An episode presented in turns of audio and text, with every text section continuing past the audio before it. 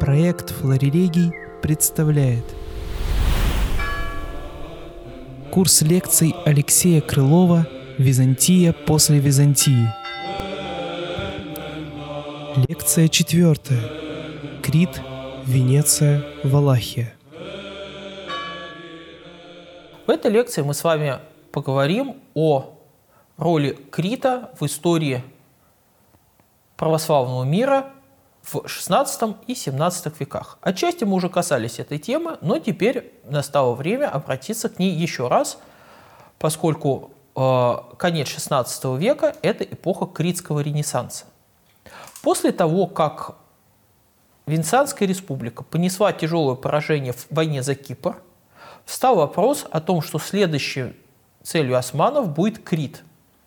Венецианская республика прилагала все усилия для того, чтобы сохранить Крит, поскольку утрата острова означала неминуемый коллапс всей Венецианской империи и утрата республикой влияния Восточного Средиземноморья. Поэтому венецианские власти были заинтересованы в том, чтобы обеспечить лояльность жителей острова любыми средствами. Это дало возможность богатым критянам ставить свои условия венецианцам, и те были вынуждены на них пойти.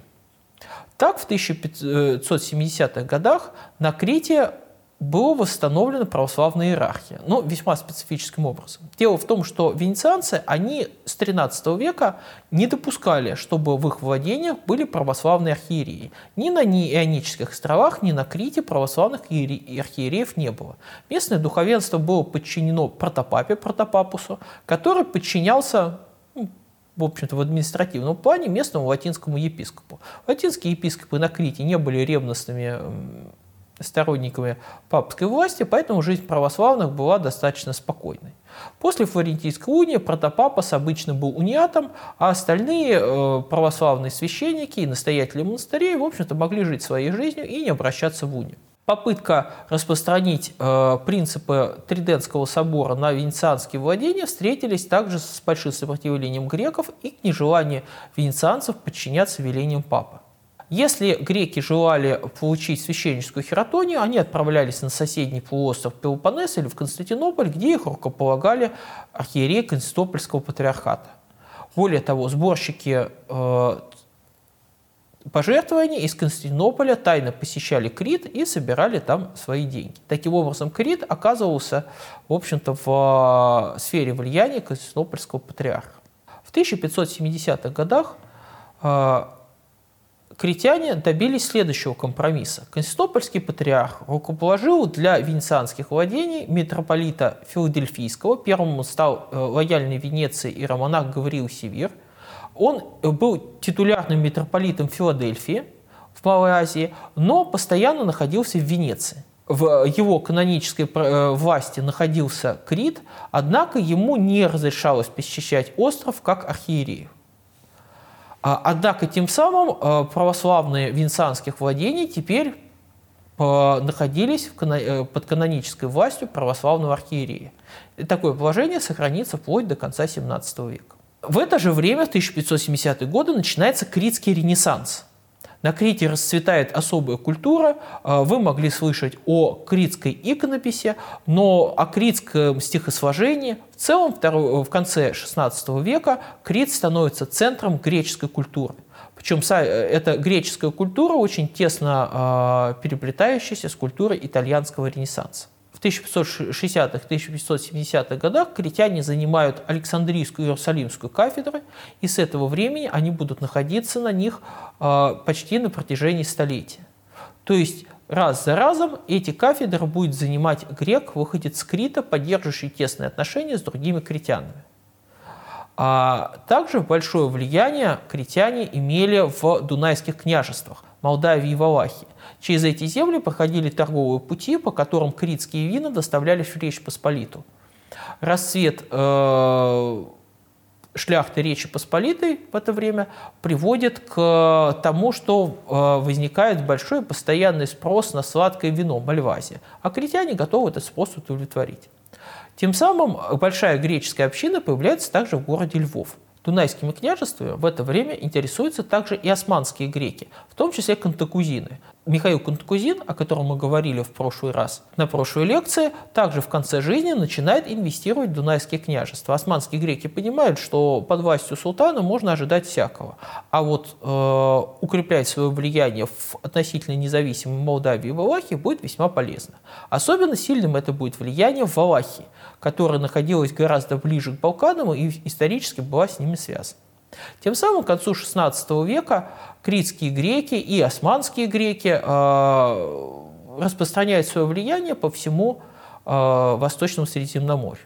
Надо сказать, что э, элита греков, живших в венецианских владениях и в османских владениях, была тесно переплетена. Это были представители разных ветвей одного и того же рода. Можно было встретить кантакузинов и в Константинополе, и в Венеции, и а, критские торговцы могли жить в Львове, они же могли жить в Крите, в Константинополе и так далее. То есть перед вами существует к этому времени, к концу XVI века, мощная э, греческая община, во главе которой стоят э, представители родов э, аристократических, восходящих к византийской аристократии, палеогов, кантакузинов, натар и других. В начале 1500-х годов Османская империя начала новую войну на Западе. Османы желали подчинить себе остатки Венгрии, которыми правили Габсбурги, и, возможно, пойти дальше на Запад. Однако на этот раз они встретились с очень большими проблемами.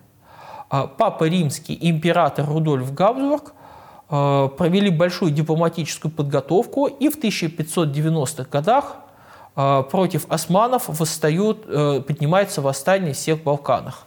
Валашский господарь Михай Храбрый свергает османскую власть, вскоре подчиняет своей власти Молдавию, а затем и Трансильванию.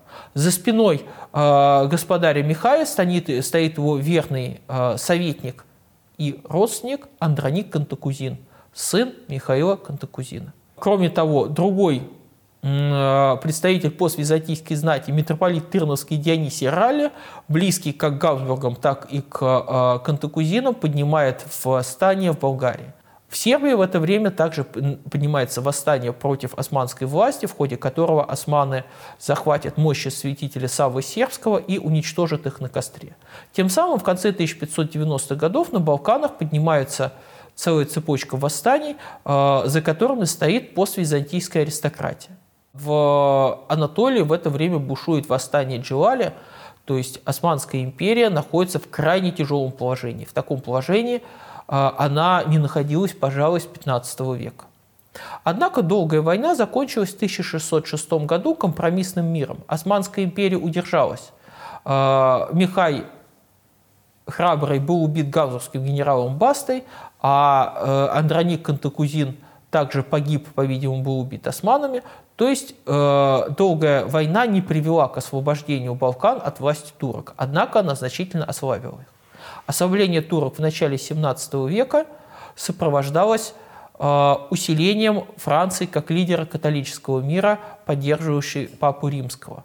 Поэтому в конце 16 и особенно в начале 17 века э, католические миссионеры начинают проникать в Османскую империю. Османы нуждаются в хороших отношениях с французами, поэтому э, влияние католической церкви в это время в регионе значительно усиливается.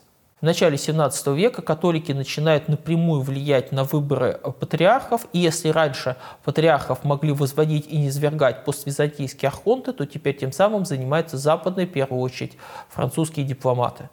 Это делает положение православных в Османской империи более уязвимым. В это время э, также начинается экспансия католической церкви в Восточной Европе. В 1596 году заключается Брестская уния, согласно которой Киевская митрополия в Речи Посполитой переходит под власть Папы Римского.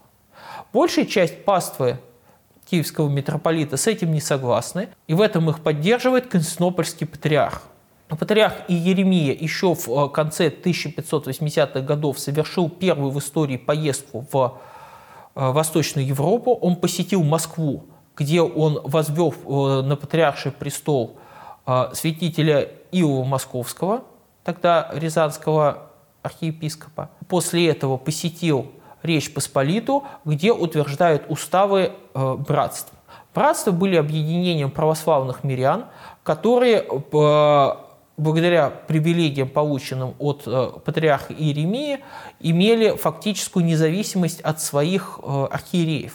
Противостояние между, патри... э, между, противостояние между братствами, подчинявшимся непосредственно Константинопольскому патриарху и местными архиереями, стало одной из важнейших причин заключения Брестской унии. Западно-русские архиереи боялись, что братство заберут у них власть и предпочитали поддержку Рима в этой борьбе борьбе с унией э, восточные христиане, греки всячески поддерживали православных Речи Посполитой. Первую очередь это был знаменитый Милетий Пигас.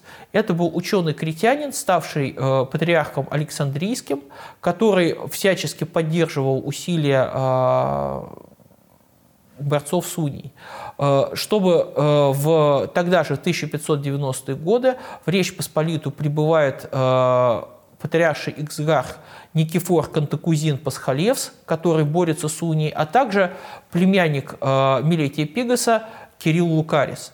Оба они поддерживают борцов против Брестской унии. Никифор Пасхалевс Кантакузин позднее был арестован и э, умрет в заключении э, в королевской тюрьме.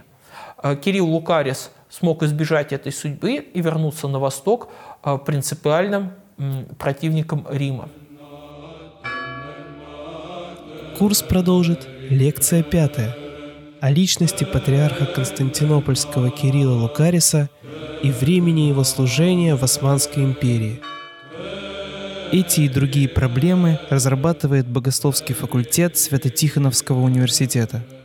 Наши курсы, подкасты, отдельные выступления и доклады слушайте на сайте проекта Флорелегий – Яндекс Музыке, ВКонтакте и других популярных подкаст-платформах.